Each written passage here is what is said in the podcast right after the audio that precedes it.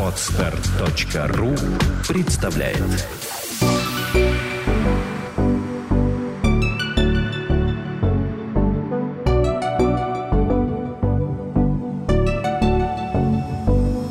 Добрый день, дорогие радиослушатели. С вами подкаст «Психология, мифы и реальность» и его ведущая Александра Иванова. Сегодня у меня в гостях научный руководитель проекта «Чувство покоя» Владимир Александрович Иванов. Здравствуйте. Здравствуйте.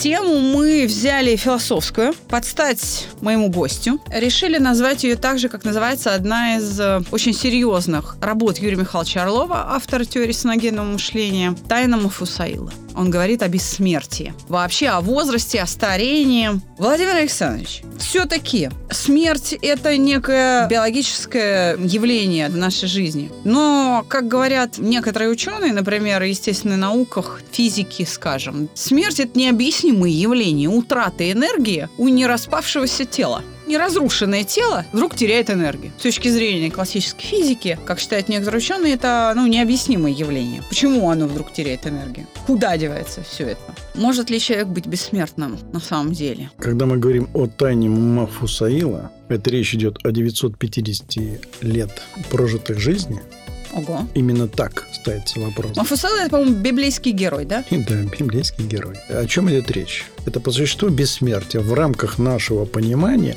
сегодняшнего обычного представления среднего человека, который считает, что средняя прожитая жизнь – это 70 лет, представьте, что в 10 раз больше, даже больше, чем в 10 раз. Да. Да. Это по существу бессмертие.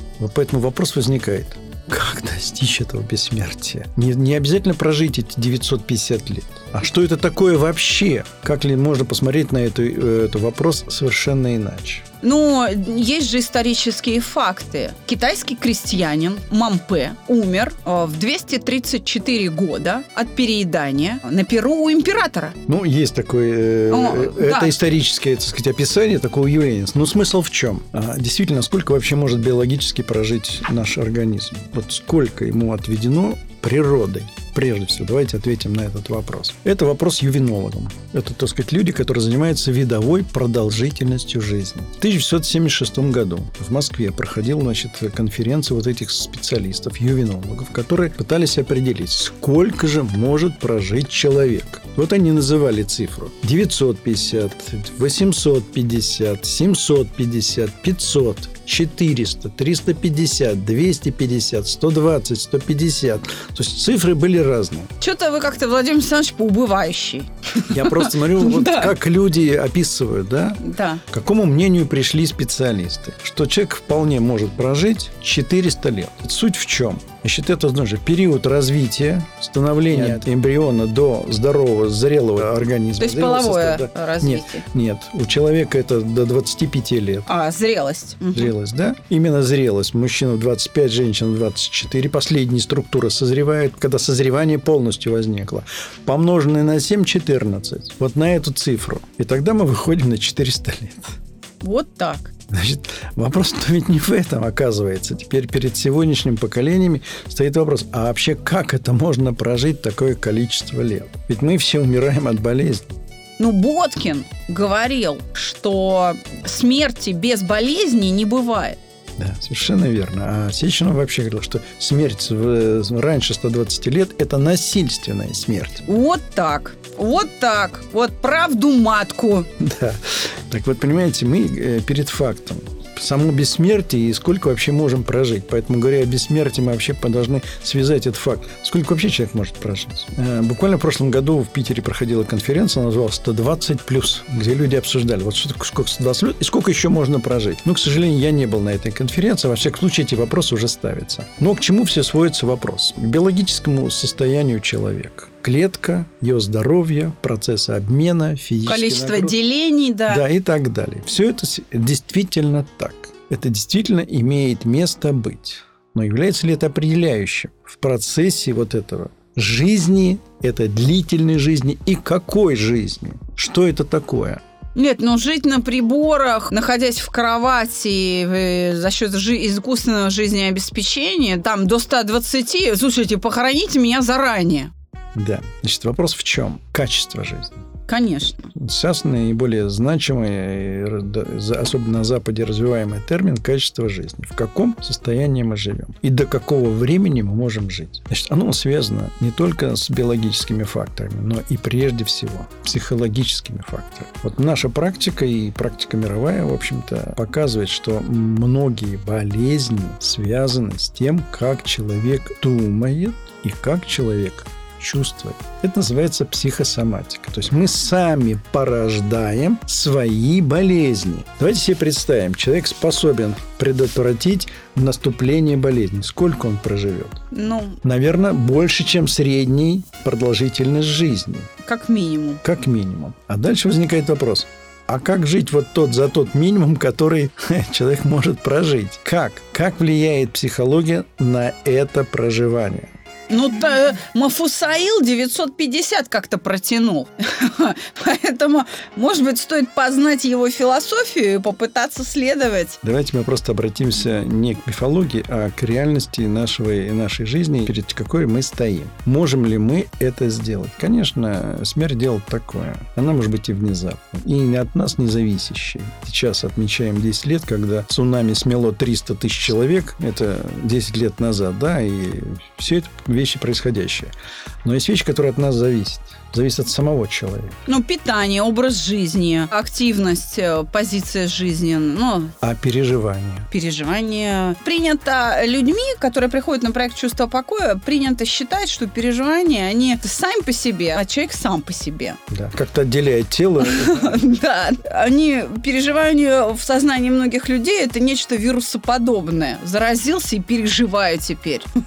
Хронически. Тем более, когда мы понимаем, что возраст меняется, меняется, может наступить, и возникает, что вот это ощущение конца нашей жизни. С чем связано вот это э, представление? Действительно, биологически мы запрограммированы на этот факт. Но есть реакция человека, его возникающие переживания на сам факт конца. И вот это может вызвать внутренние переживания, причем очень болезненные переживания, которые мы не предаем, не придаем значения в процессе жизни. Нам известно, когда люди заканчивают работу, уходят на пенсию год-полтора, и вдруг они исчезают. Казалось бы, все хорошо, все внешне хорошо. Почему вдруг так уходит? А как он думал? Есть каков его образ мыслей, каков его образ чувств, когда он выходит в этот период жизни свыше 60 лет. Я э, хочу еще один пример э, привести. Один из самых ранних наших воспитанников-наркоманов, кого удалось... Еще тогда не было столь совершенных технологий, как сейчас. Еще было только чувство покоя и итерационное угошение, и все. Даже не было э, семи вопросов для работы с эмоцией как таковой, который прошел успешно у вас э, работу и пришел ко мне и говорит уже после курса, с благодарностью, что спасибо, что вот Владимир Санчу отправила и все такое. Я тогда еще не владела технологией. Поблагодарил и сказал, но все равно в 33 я умру. Я говорю, почему? А я не хочу быть старым. И он, что интересно, не будучи уже наркоманом, и сам ушел в 33, и жену свою. То есть они приняли дозу наркотика и, взявшись за руки, спрыгнули. То есть мало того, что себя похоронил, так еще и девчонку за собой вел в 33, потому что так он решил. А это было, ну, ему еле-еле было там 20 лет. Он совсем молоденький был парень. Он прожил еще 10 лет, и все. Ну, о чем вы, собственно, говорите? Человек как бы это делает сам по существу. Да? Ну, с его стороны это преступление. Ну, решил ты, ну, иди один. То есть продолжительность жизни в данном случае зависит исключительно от человека. Да. Как он думает, как он пытается решить ту задачу, которая перед ним стоит. В данном случае, скажем, вылечиться от болезни. Есть отдельные факты, когда человек с онкологией даже становится и излечивается, да, даже полностью. Это мало фактов, но они существуют. Это но на них том, наука что... должна обратить внимание. Да, на них наука должна обратить внимание, но мы хотим обратить внимание слушателей на что? Это зависит от образа мысли человека, который принимает собственное решение. Причем это внутренний процесс, да, и на него может человек только сам повлиять. А что это за образ мысли, который помог, а, допустим, онкобольным вылезти из этого состояния? Ну, расскажу один маленький историю. И мне приходилось разговаривать с женщиной-стоматологом. В молодости она избавилась от онкологии, и она очень стремилась к этому. И она сказала, значит, услышала как бы голос, вот будем говорить так, да, что обрати внимание на твои отношения со свекровью. И когда она начала осмысливать этот процесс, в этот момент возникло ощущение, как будто болезнь из нее их уходит. Все, и с этого момента она перестала болеть. Это говорит о том, что это психический процесс. Это мышление, которое человек проделал эту работу со своими мыслями, чувствами. Он их изменил и теперь живет. Да. Вот. То есть все равно мы какими мыслями да. мы... Вопрос, какими мыслями мы живем? И, загля... и смотрим в будущее. Потому что будущее, вот оно, следующий день, через два, через три, через пять, через шесть. Это все равно будет будущее. Вот с какими мыслями мы это будущее смотрим. Либо мы смотрим со страхом, от С неизбежности. гневом, с обидами, с завистью, с отвращением. Либо смотрим другим образом. Я хочу здесь привести фразу профессора Орлова, где он тему эту разбирает в саногенном мышлении, о смерти и бессмертии. И он выражает свою мысль следующим образом. Человек должен жить и думать, что он живет вечно. Поэтому тайна Муфасаила заключается в том, что он жил и думал, что он живет вечно. Ну, да, давайте еще раз. Э, Можно им этого объяснить э, с точки зрения, естественно, научного подхода. Тело человека – это подчиненная мышлению структура. Какой образ удерживает мышление, такой жизненный результат мы получаем. Да. Во- собственно, и все. Если я все время думаю, где бы вмазаться, неизбежно я буду употреблять героин. Да. Вот и все. Да, если я думаю, что мой муж сволочь, я этот результат жизни и получу. Да. Он будет именно лично со мной обращаться именно так. Когда я говорю, что на чем построены настрои Сытина, аутотренинг, всевозможные там техники внушения, как у Сытина. Подходишь к зеркалу, да, я бело-розовая красавица, да. А вспомните э, знаменитый фильм советских времен «Самая обаятельная и привлекательная» с Ириной Муравьевой в главной роли. Татьяна Васильева играет там ее подружку, психолога Сусанну. Что они там делали? Они тоже занимались аутотренингом. Помните, я самая обаятельная и привлекательная. Все мужчины от меня без ума. Когда я прохожу мимо, они смотрят мне вслед безумными глазами. Посмотрите этот фильм. Значит, э, мы еще раз возвращаемся. Вот эта, собственно, процедура, она включает то, что какой образ мысли у человека. В 2008 году умер э, достаточно известный в России человек, академик, он э, лидер трезвеннического движения России Федор Григорьевич Углов. 104 года. Углов, да-да-да. 104 года. Мне приходилось общаться с человеком, он еще 80 лет оперировал, редактировал журнал, водил машину, да, и учил людей. То есть это тот образ мысли, который обеспечил вот эту продолжительность жизни. Вот к этому и нужно стремиться. То есть мы пододвигаем людей не то, чтобы прожить эти тысячу лет, чтобы это прожить долгие годы, нужно обратиться к своему образу мысли, к своему образу чувств. Если человек в ровном состоянии, клетка будет жить бесконечно. Я, кстати, хочу сказать о наших выпускниках, о спокерах. Что они говорят? Все поголовно, приходя, э, говорят, что «Ой, где же я найду время на занятия? Вот только моргнул глазом, опять суббота». Они в лихорадке находятся, пытаясь удержать убегающие дни. Уже на третьем-четвертом уроке они приходят и говорят, времени валом вообще просто. И они потом в этом состоянии живут. Они потом встречаются на своих э, вот этих между собойчиках. У спокеров уже своя тусовка. Они друг друга на работу устраивают, с детьми сидят. У них там уже какие-то свои вообще мероприятия. И они говорят, господи, время перестало убегать. То есть я уже вот жду этих выходных, время вот тянется просто как в детстве. Все абсолютно спокеры поголовно об этом говорят.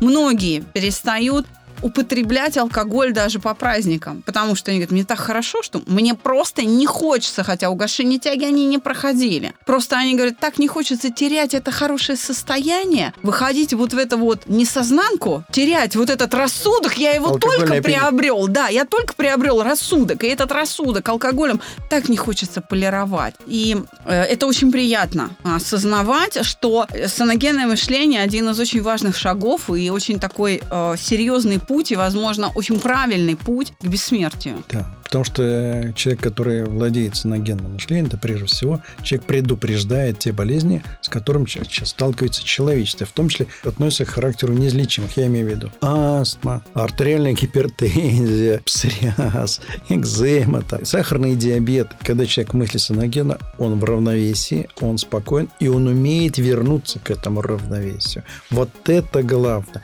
Это основа долгой, счастливой жизни. Полностью с вами согласна. Поэтому хотелось бы еще вот какой аспект обсудить. Собственно говоря, выбор, например, питания или выбор образа жизни, да, активный, неактивный. Сплю ли я ночью или днем? Он, в общем, тоже зависит от философии человека. Ведь, мысли, да. правда, если вы эмоционально стабильны, но при этом питаетесь с помойки, ночью бодрствуете, а днем спите, а, ведете жизнь шиворот с точки зрения биологических часов, ни о каком долголетии говорить не приходится. Да, просто насилуем организм. Все-таки саногенное мышление – это очень хороший путь к тому, чтобы не просто мечтать о бессмертии, а к тому, чтобы научиться получать удовольствие от активности жизненной, получать удовольствие от правильного питания, отказаться от ночных просмотров НТВ с их ужастиками, убийствами, там, пожарами, преступлениями, получать тот отдых, который организму необходим. И, конечно, положительные переживания. Это все тоже часть саногенного мышления. Да. Спасибо большое, Владимир Александрович, за эту тему. Я думаю, что многих вы не то чтобы обнадежили, а многим показали путь, потому что многие люди интуитивно то, о чем вы говорите, предполагают и к этим выводам приходят. Но вы как-то так все оформили очень доступно, и теперь люди могут дальше об этом думать, а мы готовы вам помочь. Приходите к нам, подключайтесь к проекту, становитесь бессмертными. Я, конечно, не обещаю вам, что вы будете как Дункан Маклауд из клана Маклауда,